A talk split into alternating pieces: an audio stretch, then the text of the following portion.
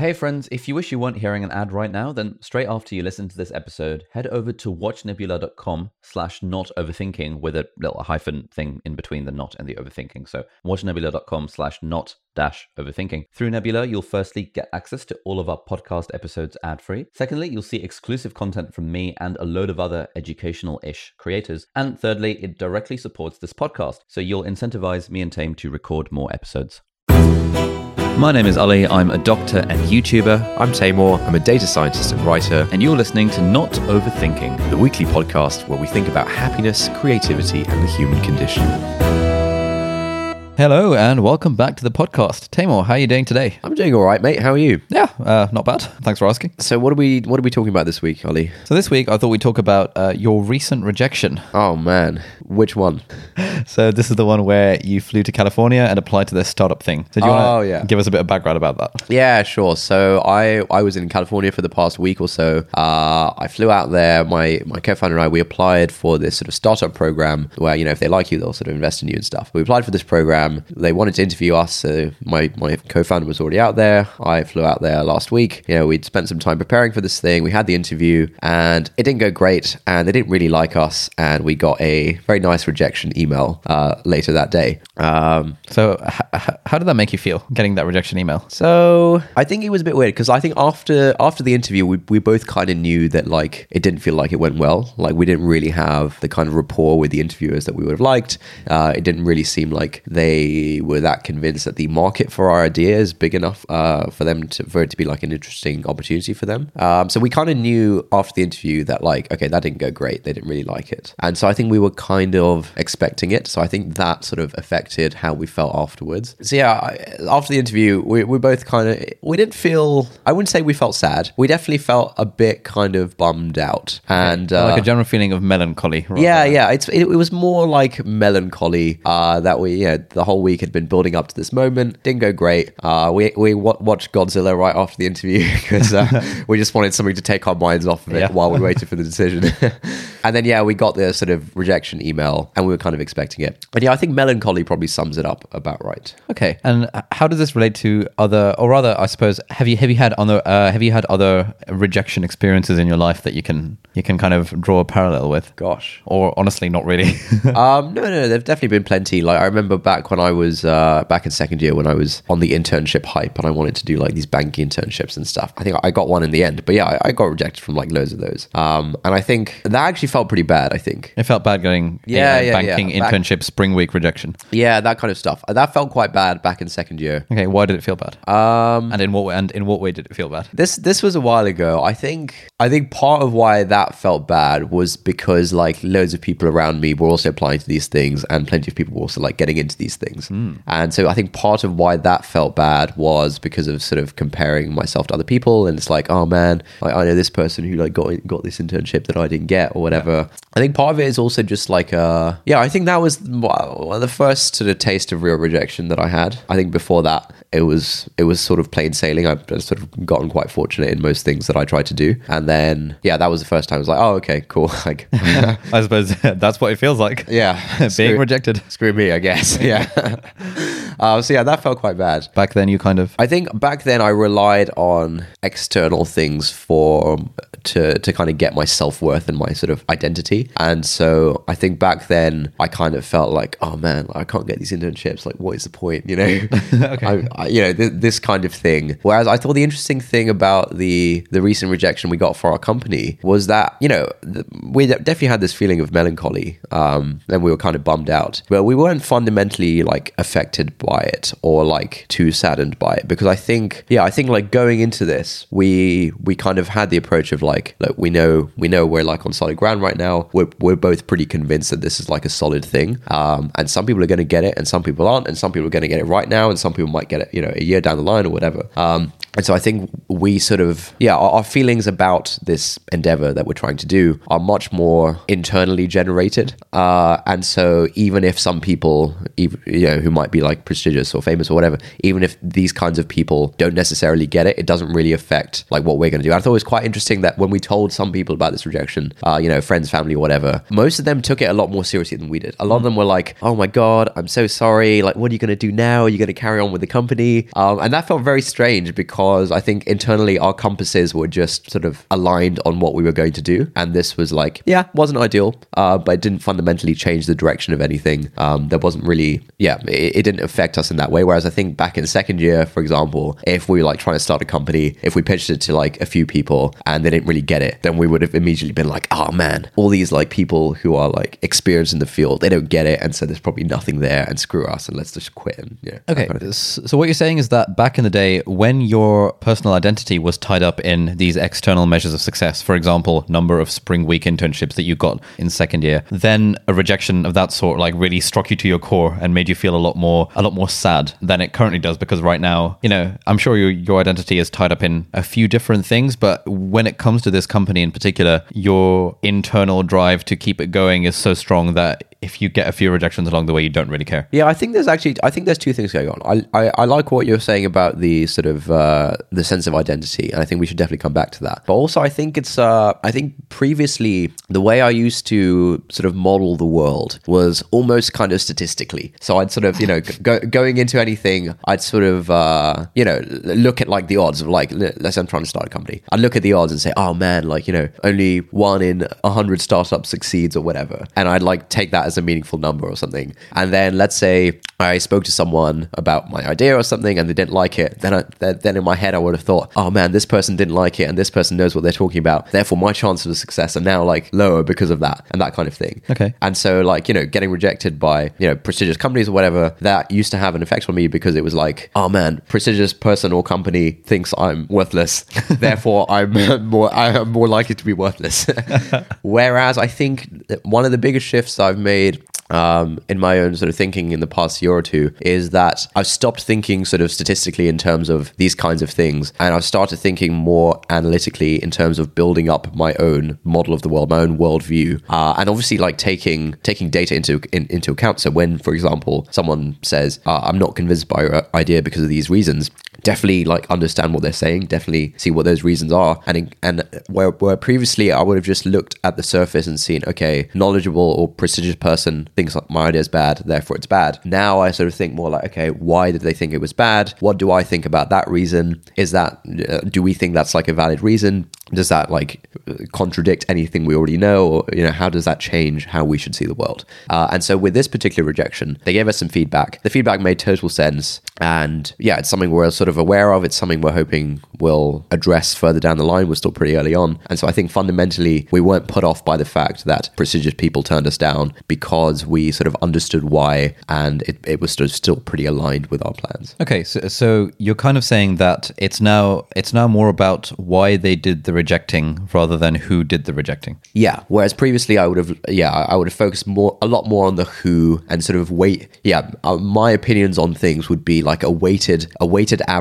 of opinions other people had on these things, weighted according to like how how like prestigious this person was. Okay. You know. Whereas now it's more like, okay, lots of people are going to say lots of things.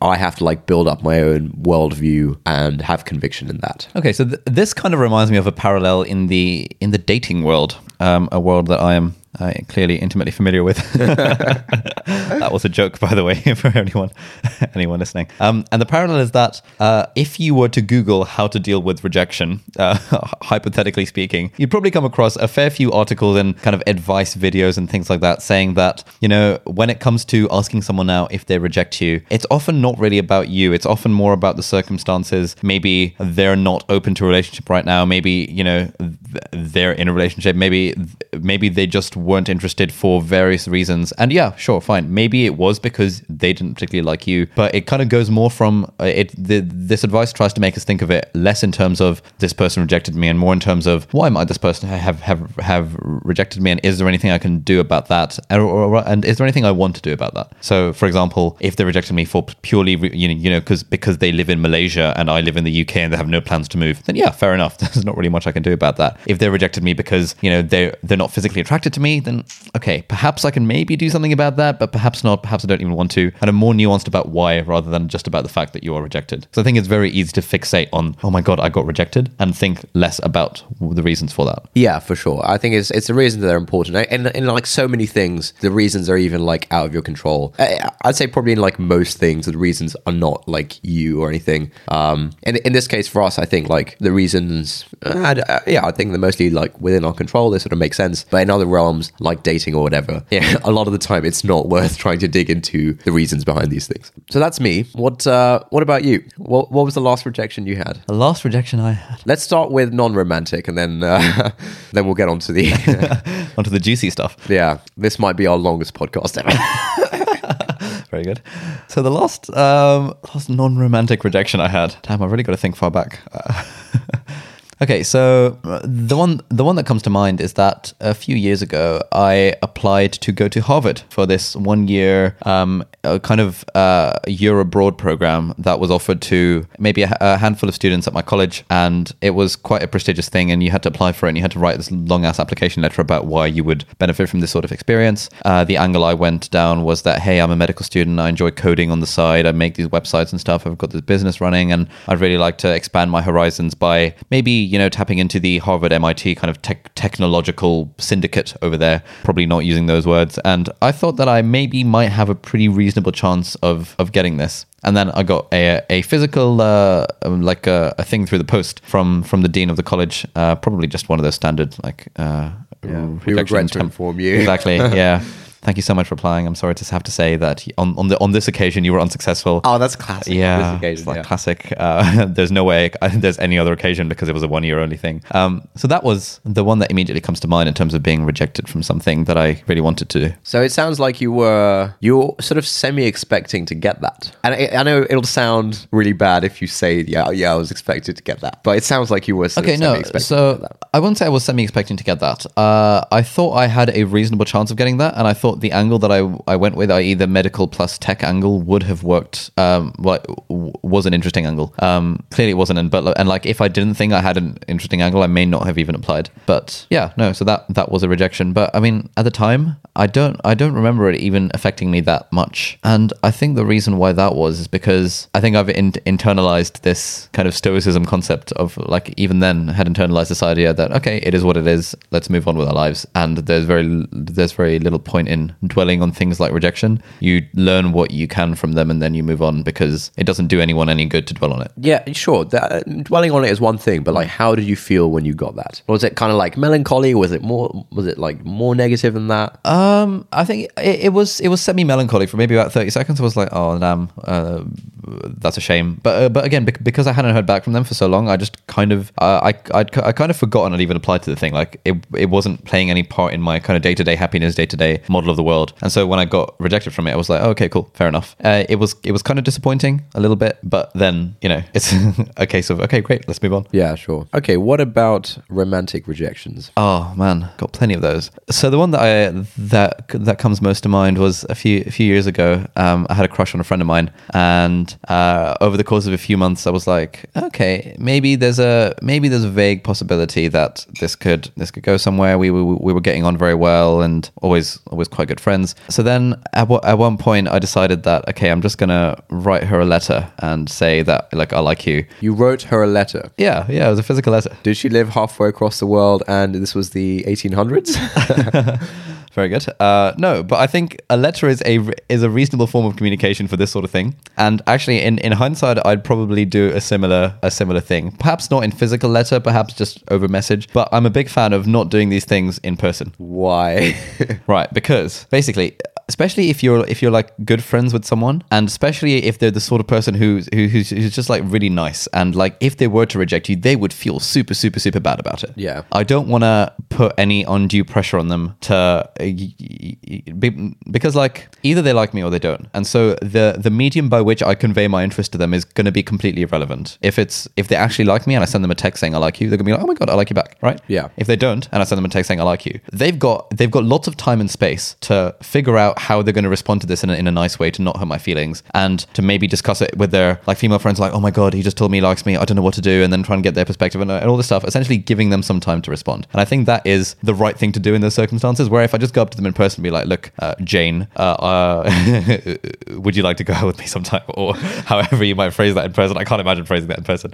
Then it puts her on the spot and it means that she has to uh, kind of uh, manage her kind of emotions her facial expressions and try and kind of let me down nicely if she doesn't like me in a way that doesn't impact our friendship and there's all these different pressures that are applied to it when you're doing it in person which is why i'm a huge huge advocate for doing this this sort of stuff in a medium that gives them enough time to, to, to respond to it That's really interesting. I think that, that makes that makes perfect sense, man. I think that's interesting because it's like it definitely goes against the accepted wisdom in these things, which is that you know you should do these things in person and and all this kind of like really old school stuff about like you know you got to be like a real man and you know all this kind of stuff and like do it in person because that's like the that's what real men yeah do. All, all this kind of yeah deeply problematic, very old school thinking. Uh, whereas like what you're saying definitely makes sense. So I'd be, yeah, I'd be curious if there's anyone who is very much in the in the other camp of like, no, this should absolutely be done in person. I'd be curious to hear what they think. But it it sounds like what you're saying makes sense. I mean, yeah, but yeah. uh, so like, I've I've polled a lot of people I know about this sort of thing. Um, I'm especially curious to ask girls that you know, if if a friend were to say that they liked you, but you did feel the same way about them, would you rather they do it in person or would you rather they do it over text? And 100 percent of them say I'd much rather they do it over text because it, it gives me it gives me time to respond. Oh, nice. I think the in person is probably more optimal for circumstances in which the very fact that you're asking them, you know, leads them to say yes. So, for example, if you don't know someone very well at all, asking them on a date in person is probably like, oh yeah, that's, that's a very confident behavior. Yeah, sure, why not? Yeah, yeah, yeah. That makes more sense. Yeah. Whereas if it's you know a good friendship that you- you're trying not to you know crash and burn via this this confession, Yeah. it's all about it's all about the medium that gives them time. All right. So back, back to the story. Back to the story. Did it crash and burn? yeah. oh, so that completely crashed and burned. But like she was really nice about it. the friendship? Well, no, the the the the confession crashed and burned. Oh, okay. Yeah. the yeah. friendship stayed great. So what did she? How did she respond? How did? How did? Um, she took ages to respond, and then she sent me a text being like, "Hey, you know, we should talk about this in person. Um, but I just wanted to let you know, you know, thank you for telling me, blah blah blah. It's the nicest thing anyone said to me, blah blah blah. I'm I'm I'm really sorry. I don't feel the way feel the same way. Um, yeah, I'll I'll I'll talk to you about this definitely properly. But yeah, I just wanted to let you know. Sounds pretty nice. Yeah, it was just like super nice, and then we just didn't really mention it at all for the next like two years. So you, you didn't talk about it in person. No, we didn't talk about all. it in person. That's really funny. because I, I think in those circumstances, like from from all the various opinion polls I've, I've conducted on, the, on this particular issue, it seems All like right, YouGov. it's, it's it seems like a big fear of of people like regardless of whether you're the boy or the girl or the boy boy or the girl whatever in this situation re- regardless of which party you are there's al- there's always that fear of I don't want to make things awkward hmm. and I think when you're the party who has been rejected the onus is on you to not make it awkward. Because the other person is going to want to keep things as normal as they have been. And then if you're weird about it then it becomes weird. Whereas if you if you are normal about it and genuinely are okay with it then things are fine. Yeah, yeah. so yeah. So how, how did you feel when she te- when you got this text? It was a major feeling of relief. Relief? yeah, it was it was full on relief. There was there was almost no disappointment there because I kind because I kind of knew what the answer would be. Like because when you're gonna tell someone that you like them, you probably that's probably not the first idea they've had in that mind. Like I'd I'd told a couple of other people that I like this person, and I was ninety eight percent sure that it that that was going to get back to her and that she hadn't addressed this. I, Oh. I was also kind of vaguely flirting in our interactions, and it was semi reciprocated, but not in like a sort of you know if it was someone who were genuinely inter- interested in me in, Right, in me sort of yeah. way. So I'd already had a maybe like ninety five percent uh, percent sure that she didn't like me back, but I still had to do it anyway because this is the sort of advice that people come to me for when asking about relationships. And my advice is always, you know, just tell them what do you have to lose. I was like, you know what? What do I have to lose? Nothing. I might as well, you know, close this chapter of my life and, and, and, and move on. Whereas prior to that point, it was always a little bit of a, you know, like an Im- imperfect cadence where it's like, it's not quite resolved yet. Bloody hell, mate. cheeky cheeky theory, theory of music there. Yeah. okay, that's cool. So that was probably the biggest sort of romantic rejection you had. Mm, no, it's well, I can count count all the way back. So I think the problem, the the biggest one for me was when I was in first year, and uh, I already fed fell head over heels in love in love in inverted commas with this girl who I'd met that year, um, and she was like amazing in every way, and I really liked her, and I thought we'd get on, and we were really good friends. And then uh, I kind of I was sort of vaguely hinting throughout the whole of first term that I I liked her, and she wasn't really giving anything back. And then at one point I was like, okay, you know what? Uh, maybe I'm not making it obvious enough. and then I Wait, you sent her a letter. no, no, no. Th- this was before I had this. Uh, Ah, pre pre enlightenment. exactly, hundred percent. the Dark Ages. Yeah, this was when I, when I was still all about doing things in person. Uh, so I just kind of, I, th- I think the way I did it was I made some kind of joke about uh, us getting married or something. sounds super, Wow. Super cringe right now. And she was like, "Oh, Ali, that's so cute, but I really think of you as a brother." Oh, like for real. Yeah. Oh man. And then apparently everyone else found out about this. And then, uh, you know, a, a, a couple of years later, I was ch- chatting to some friends and they were like, yeah, she totally brother zoned you. oh mate. So that that that was a huge rejection. Um, I took it quite quite personally. really? Yeah, So you, how did you feel? More than melancholy. yeah, far more than melancholy because like at the at the time, like my whole happiness was dependent on this person, and Wow. it, and it was like it's it's a feeling I've I've never I've never experienced since or before then. Like there was the the only occasion in my life where I was like so I don't know hormonal about someone that like you know if I would if I would see her and uh, sort of walking to lectures or something and have a brief chat, that would I'd have a spring in my step for the rest of the day. Wow, yeah, Or like yeah. you know if uh, I- if I felt that she was a kind of uh, didn't didn't make eye contact when we were kind of sitting a few rows apart from the, from in, in, in a lecture theatre, I'd start over analyzing. Oh my god, wasn't she like me? Have I, have I, have I done anything wrong? Has she found out? You know, whatever. Yeah. We've all been there. That was probably the biggest reject personal rejection thing. how long did you feel sad about that for? Did you dwell, dwell on this, etc.? Um, I didn't dwell on it that much. I think I felt bad about it for like a week. a week. Yeah, probably felt bad about it for a week, but like uh, we were still good friends, and I was like, okay, cool, fair enough. Brothers- and I, brother and sister, mean? brother, brother and sister, exactly. and I kind of, uh, I, I think the way I rationalized it was like, okay, maybe she'll change her mind. Really? so I was like, you know what, I'm I'm quite content to play the long game. You know, we were quite good friends anyway, so I was like, okay, even if this doesn't actually go anywhere, I still want this friendship to stay a thing. Right. So I was trying trying actively hard to not make it weird. How?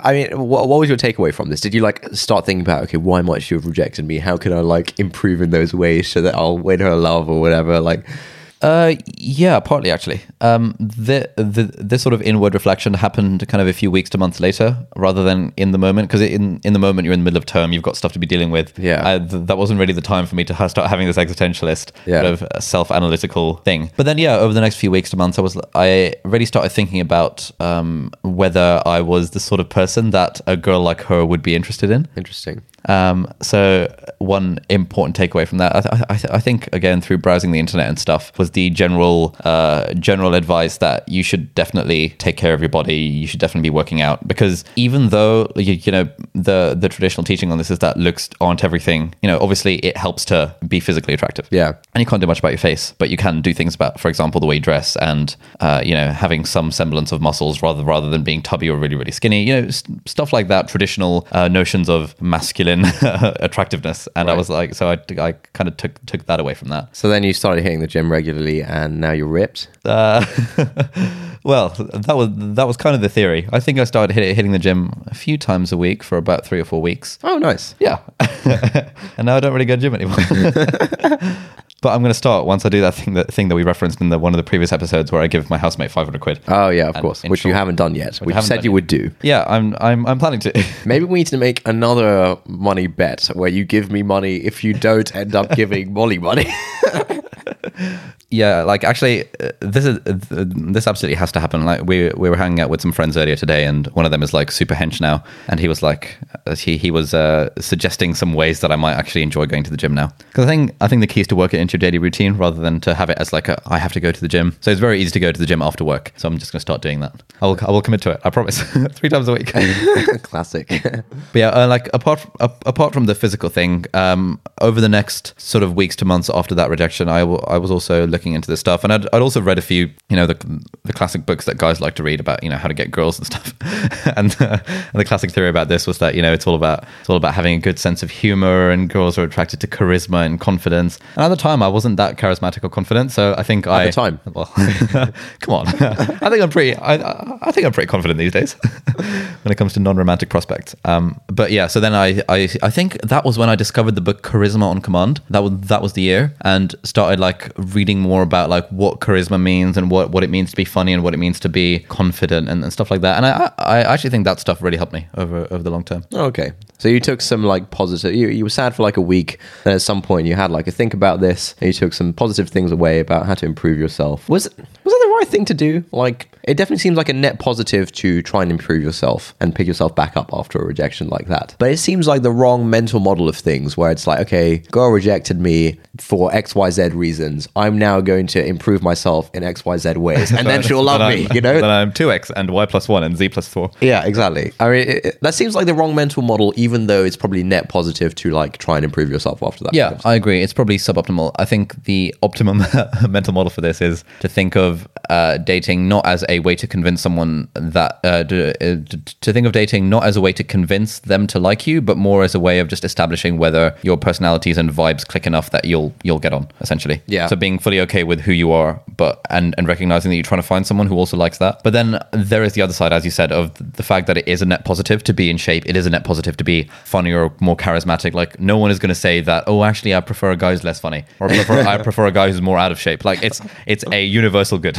yeah, yeah. Unless anyone has any uh, different experiences of that, please do let us know. I suppose there is a there is someone out there for everyone. Um, yeah, that, that's that's pretty interesting. I think one of one of my biggest regrets is that I didn't put myself out there romantically at university. Oh, interesting. All right, what do you mean by that? Like I, I've had plenty of crushes on plenty of girls, and like yeah, I have like All right. yeah, I I have like crushes all the time. But I honestly, during most of university, the thought to do anything about it didn't even cross my mind. like it's thinking back, it's it's ridiculous that I sort of thought that way. But sort of, you know, if I sort of had a crush on someone, I just kind of have a crush on them and and not even think about doing anything about it.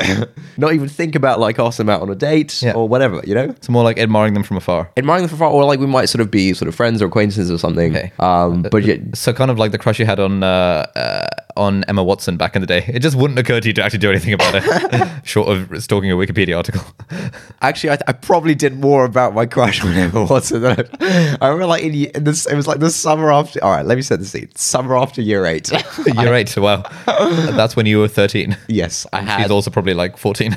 okay. I had jack all to do all summer. What I did was I watched all of Friends. I binged on what ten seasons or something of your Friends. Um, I hope you realize Emma Watson's not in Friends. yes, yeah, yeah. I realized that. Okay, cool. And then I felt really empty inside because I just finished a TV show. Yeah. And I also felt like, oh man, they have like a really cool group of friends. I wonder if I'll ever have that. You know, that kind of thing. Like, oh, Yeah. my life is bad compared to them. Yeah, okay. and so I felt really empty. And then I somehow got back into Harry Potter or something and sort of got obsessed with Emma Watson, sort of stalked Wiki- Wikipedia and stuff like that. Um, and then I, I started thinking of ways that like we might bump into, into each other. So I think I think she was living in Oxford at the time or something.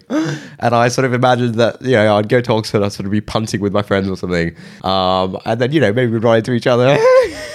you know, all this kind of stuff.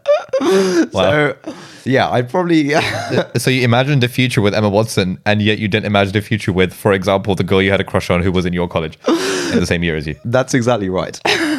Um, but yeah, look, I, I just didn't do anything about crushes at university. I'm not sure why that is. Um, maybe it's like the cultural background, like, you know, from like a Pakistani sort of Muslim family, it's not really the norm. Like, nowhere in the family lore that you hear about all, all through your life is there like, you know, oh yeah, and I had a crush on that girl and then I asked her out and like, yeah, whatever. That's not part of the family lore. That's not part of like the norm, I think. Um, and so I think for that reason, it didn't really occur to me. But I think also a big part of it was that I was just like deeply, deeply terrified about getting rejected by someone romantically. Interesting. I think Has that changed? I think that has changed. I think like since graduating, I've kind of changed tack. Okay, when you realize that actually, oh crap, I don't have this pool of you know intelligent, attractive girls anymore to uh, potentially Uh, potentially go for, or I don't know. It's not so much that. I think it's it's more just that. Yeah, it's kind of what you were saying about like what do I have to lose? I mean, th- there seems to be an awful lot to gain and not much to lose apart from feeling a bit sad that someone rejected you. You know. And I think now my sort of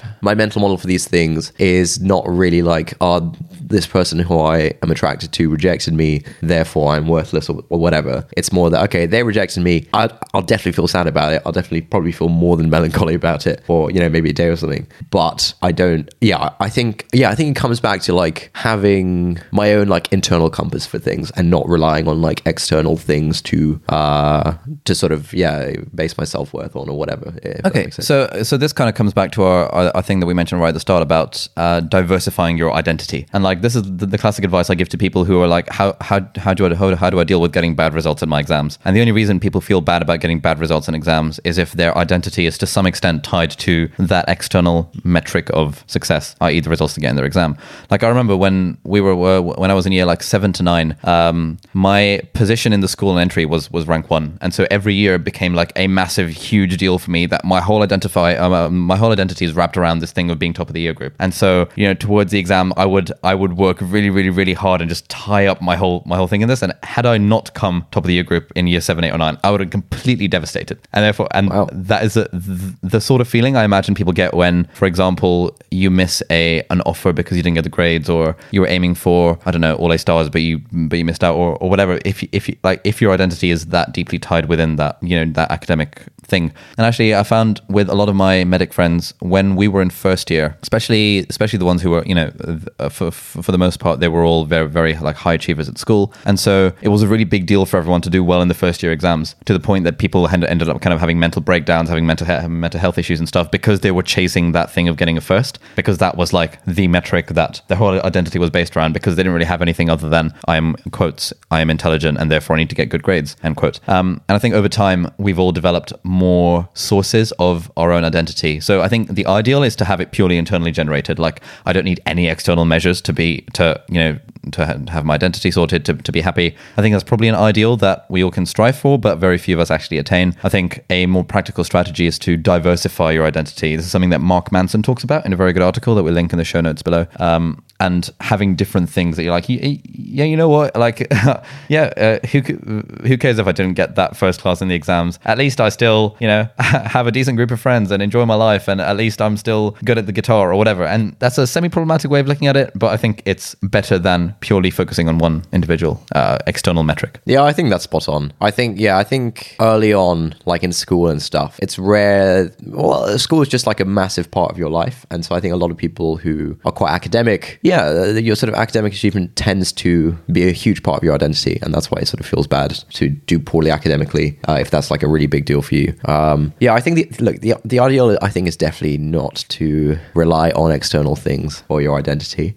but yeah, as you say, I think it's definitely better to to have more and different things, um, different external things that you can rely on, so that if any one of them isn't going well at any particular point in time, you don't feel too bad about it. Yeah. Um, and I think there was a real turning point for me in third year. I can't remember why this came about, but I think yeah, there was. I think before before this point, my identity was quite heavily tied up in external things. Um, I don't know how diver- I can't remember ex- exactly what those things were or how diversified it was, but it was sort of tied up in in various external things. And I kind of realized that to some extent, I'd been living my whole life sort of on the assumption that people will only care about me if I have like external measures of some, some success or something. Um, and I don't, I, I mean people in a loose sense. Like I don't think, yeah, I, I- I never felt like, you know, my family will only, only love me if I do well or anything. It wasn't like that. It was more people a bit more widely than like family. Um, and then I had a turning point in third year when I can't remember why or how, but I think, I think I was reading some article online about like,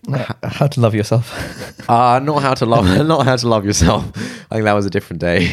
But I think I, I read something about how all it really matters in in life to have is like a few people, or just like one person who sort of loves you unconditionally, like a friend, a friend who loves you unconditionally. And I kind of realized that actually I do have a friend like that. Um, this was in third year at university, um, and that kind of sort of yeah, I kind of thought actually yeah, even if like I had literally nothing else in life, this this this friend would still sort of Oh. love me for who I am, etc., etc. Oh, that's and that that kind of was a real real good turning point for me. And since then, I've kind of changed my outlook on on, on this quite a bit. Okay. Oh well, that's very uh, uh, heartwarming story. Thank you. Um, so should we uh, wrap up? So we've we've sort of talked a bit about rejection, and I suppose I always like to end with a few kind of practical life hacks on how to live a better life. Hashtag. Um, and I suppose what we've said is that uh, partly dealing with re- rejection is a case of taking uh, away lessons from it and then moving on and not dwelling on it. We've said partly it's about recognizing why you were rejected and then thinking analytically about what, if anything, you can do about those or that you're inclined to do about those. And thirdly, a big part of the sting of rejection is when our identity is tied up in the thing that we are being rejected from. Uh, so I suppose academics is the most clear example for, for both of us and for a lot of listeners to this podcast. Um, and the solution there is to diversify your identity into lots of different things that give you sources of self-esteem, but ultimately realize that actually, if your self-esteem is internally generated, that is obviously you know the ideal to strive for. Yeah, I think uh, looking back on what we've been talking about, I think I did a lot of rambling at the start of this podcast to arrive at uh, to arrive at an articulation of an idea that I've been trying to sort of think about and articulate for a while, which is that previously my sort of worldview was the weighted sum of other people's worldviews, and I've sort of a big shift in my life for the past like year or two has been moving towards a, away from this like weighted sum of other people's worldviews towards a, a sort of construction of my own worldview, um, and that's yeah, I think that that's been like a huge shift in my thinking. And So, should we end with a insight or funny thing of the week? Okay, so I've got insight of the week. Um, this I've I came across I, I came across this in a podcast, and when I heard it, I was I was like, I, you know, I was like, oh my god, like I was actually like I was I was driving the car, and I I, I genuinely kind of gasped at how legit this phrase was. all right, And this is a quote by Rudyard Kipling, apparently. And this sort of ties in with what we were discussing in a previous episode about uh, consistency and getting stuff done, one of my favorite topics. And this quote went as follows. It said that um, if you want something and don't get it, then there are only two reasons for that. Either you didn't want it enough, or you tried to negotiate on the price. And when I heard that, I was like, oh my God, that's so legit. About one sec, let me. Have a think. Either you didn't want it enough, or you wanted to negotiate on the price. Oh, or like you weren't willing to pay the right. Oh, Um, and when I heard that, I was like, "This." I, I immediately fit that quote to almost every struggle I've ever had in my life, as as being either a case of I don't want it enough, or a case of not being willing to negotiate on price. So, for example, like case in point, th- thing, things like going to the gym. I've often kind of wondered whether you know why am I not hench right now, and and the answer is I I to an extent don't really want it enough. Like I don't really have a, a defined goal in mind, and if I did, I'm genu- absolutely not willing to pay the price required to get there which sort of means I don't really want it enough. So having that particular mental model means that now whenever I think I want something but don't get it, I actually I actually think no no no right wh- what's what's the problem here? Do I actually not want this enough or am I not willing to pay the price? And then in either way that gives me some good information about myself and it means I can target one of those two avenues if I actually do want to work towards this thing. So I thought that was an interesting insight that I, I came across this week. All right, well thank you for listening. I hope you enjoyed it. Please feel free to get in touch with us. Hi at notoverthinking.com. Um, if you're on an Apple device of any description, please do leave us a review in the iTunes store. It really helps. Preferably a, um, a decent review. we, we, we, we've got lots of nice ones, but we, we, we have a few kind of mean ones, which are always entertaining to read as well. But yeah, thanks very much for Yeah, just just on the Yeah. topic of reviews, thank thanks a lot to everyone who's left really nice reviews. Uh, it genuinely is like really heartwarming to read these things. Um, yeah, it means a lot. So thanks to everyone who did that. Thanks for listening, and we'll see you next week. Bye bye.